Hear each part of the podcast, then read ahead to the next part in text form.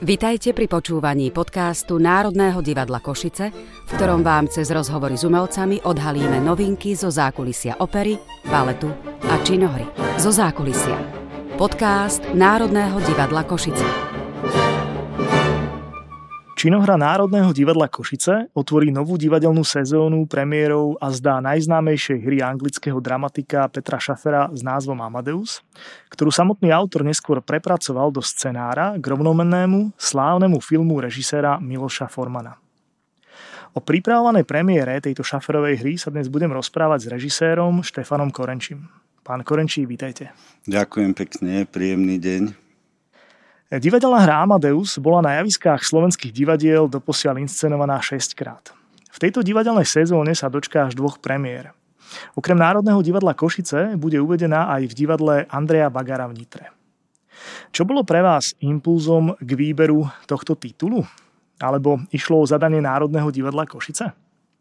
Nešlo o zadanie. Ten konkrétny príbeh je, tej hry je asi taký, že ja som mal k Ivanovej Krúpovej 50 robiť e, Sirána a už nepamätám teraz, z akých dôvodov e, z toho zišlo. A tak sme rýchlo, teda ja som rýchlo hľadal e, nejaký titul, ktorým by som to vedel rýchlo nahradiť. No a ponúkol som e, obchodníka s dažďom a ponúkol som Amadea. No a vtedajšie vedenie divadla si vybralo obchodníka s dažďom. No a vlastne potom som nepracoval dl- dlhšie tuto v Košiciach. No a teraz, keď nastúpil e, syn ako riaditeľ činohry, tak ma oslovil, či by som nemal chuť niečo urobiť. No a keďže pre mňa ten titul bol tak e, dosť výrazne naviazaný na Ivana Krúpu, tým, že keď som ho vtedy čítal a si to aj tak jemne predstavoval, tak sa mi to tak spojilo s tým Ivanom Krúpom, že som ho potom v Bratislave na malej scéne u nás ani v divadle AHA, nikde som ho nerobil, no a šetril som si to v podstate, ak by náhodou prišla taká príležitosť a prišla. Hej? Čiže to je taká tá anabáza. A čo sa týka toho, toho výberu, ja mám rád hry, ktoré sú ako keby overené e, časom, že kvalitné hry, ja to volám, ktoré e, patria do zlatého fondu dramatickej spisby, alebo ako by som to nazval, že nemám rád také tie módne hry, ktoré majú trvanie ani neviem, jednu, dve, tri sezóny, potom ich divadla, ako vtedy v tom období to urobí každé divadlo a potom sa na tú hru zabudne. No a už to, čo ste hovorili, hovorí o kvalitách e, vlastne tej literárnej predlohy, lebo v podstate mám pocit, že prvá z tých slovenských inscenácií tu robil pán profesor Strnisko v divadle Astorka a mám pocit, že to som bol ešte študent, ja som končil v 89., čiže pred revolúciou, a že som to ešte videl ako študent. Čiže to je napríklad dôkaz toho, že tá hra fungovala aj v úplne iných e, spoločenských, e, po spoločenskej situácii.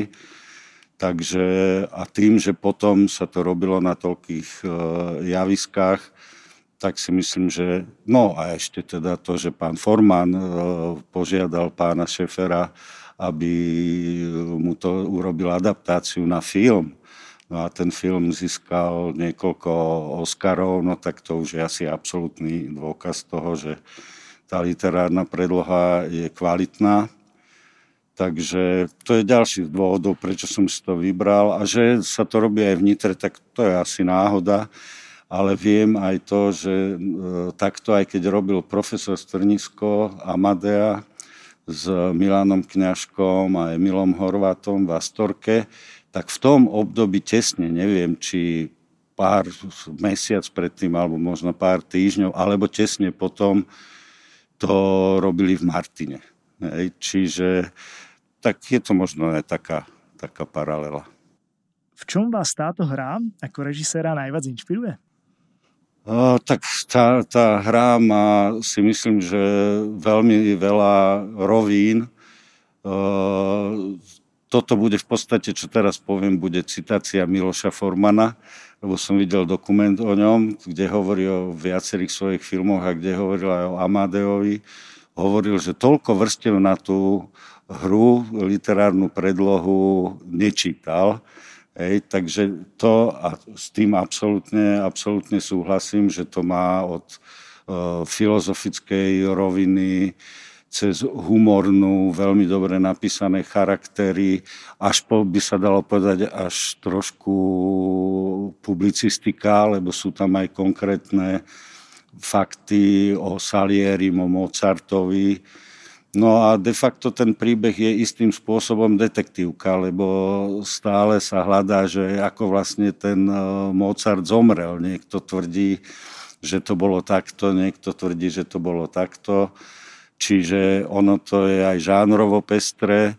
A okrem toho je to vlastne divadlo na divadle, lebo Salier je istým spôsobom zároveň aj rozprávač, čiže to zase skýta veľa možností pri inscenovaní, že tá kompozícia tej hry nie je, dalo by sa povedať, taký veľmi prísny, e, dramatický tvár, že má aj epiku v sebe, aj jemné lirické polohy a samozrejme v rámci vnútorných vzťahov Salieriho Mozarta, Salieriho v sám sebe má aj výrazné dramatické polohy, kde on je sám so sebou v konflikte, s pánom Bohom je v konflikte. Čiže tá hra, ako som povedal, pre mňa sa už zaraďuje do toho zlatého fondu k tej silnej trojke, ako je Sophocles, Shakespeare a Molière. Ste spomínali tie kvality tej hry, ktoré sú nespochybniteľné a ak by sme možno išli k divákom súčasným, tak v čom z vášho pohľadu spočíva aktuálnosť tej hry? Mm, ja si myslím, že aktuálne, aktuálne je, to, je to stále. Hej, pretože robili to aj teda pred revolúciou, robili to v Amerike ako teda film, ale aj inscenovalo sa to po celom, po celom svete. Čiže nie je to, sú tam proste všeplatné témy, ktoré nie sú závislé na mieste a čase, kedy sa ten text e, inscenuje. Už len napríklad to, že ja neviem, sa, sa stretne nepriateľ Boha, e, Salieri s priateľom Boha, Amadeus je vlastne priateľ Boha, tak to, to, to sa stávalo, hádam, e, odkedy bol pojem Boh e, vymyslený ľuďmi. Pokiaľ ide o režijnú zložku vašej inscenácie, môžete prezradiť našim poslucháčkam a poslucháčom, pre aký interpretačný kľúč ste sa rozhodli? Mám na mysli napríklad to, či rešpektujete dobový narratív tu, alebo ste sa rozhodli pre jeho výraznejšiu aktualizáciu? Tak vychádzame z doby a povyšujeme ju vlastne do ako keby súčasného alebo fantazijného, do fantazijnej polohy, lebo takto je to istým spôsobom pri všetkom. Dajme tomu pri kostýmoch sme mali koncept, že vychádzame z dobových strihov, strihov a tie, že dodržíme a potom mala kostýmová výtvarnička vlastne priestor ako keby na fantáziu, že už to spracovanie je už jej súčasné. To isté je pri muzike, že vlastne vychádzame z Mozartovej hudby, ale je takisto aj z to Mozartové melódie, ale vznikla vlastne scénická hudba spracovaná e, trošku iným aranžovaním, súčasnými nástrojmi, že zasa to bolo istým spôsobom e, povýšené. Čiže akceptujeme tie, by sa dalo povedať, tie, ten základ tej doby, ale povyšujeme ho do trošku inej takej formy, nie do, nejaké, nie do, do súčasnosti, do dnešnej súčasnosti, ale ten spôsob spracovania je, je súčasný. Čiže nie je to ani rigorózne historická hra, ale sú tam tie prvky, ale sú spracované e, súčasným rukopisom. Vy ste to už e, v úvode naznačili, pokiaľ ide o pána Krupu, ale predsa len ma zaujíma, že ktorých hercov e, činoherného súboru ste obsadili do oboch hlavných rolí a prečo? Tak Ivan Krupa, to už som povedal, že to mi hneď ako prvé, keď som čítal ten text, tak som si povedal, pred tými neviem už koľko to bolo rokmi, keď bol ten obchodník s dažďom nakoniec, že to je ten pravý, lebo teda bol tam potrebný herec, ktorý uh, môže zahrať od vlastne o 40 aj 80 Hej? Čiže niekde medzi tým musí byť. Hej? A typologicky to musí byť ťažký introvert, hej? aby sme mali kontrast pro, potom voči Mozartovi, ktorý je zas ťažký extrovert, nezvládateľný až. No a tam bola podmienka, ani nie tak veku, samozrejme mladý muž e, by to mal byť, ale bolo dôležité, aby pôsobil chlapčensky. No a keďže, keďže ja tento súbor som až tak dobre nepoznal, tak uh, tam som si výrazne dal poradiť mojim synom, riaditeľom, ktorý uh, mi navrhol Tomáša Dyra, ja som si ho išiel pozrieť a, a myslím si, že aj teraz, keď už vidím, ako to robí pred generálkami, že ho vlastne môj syn veľmi dobre obsadil.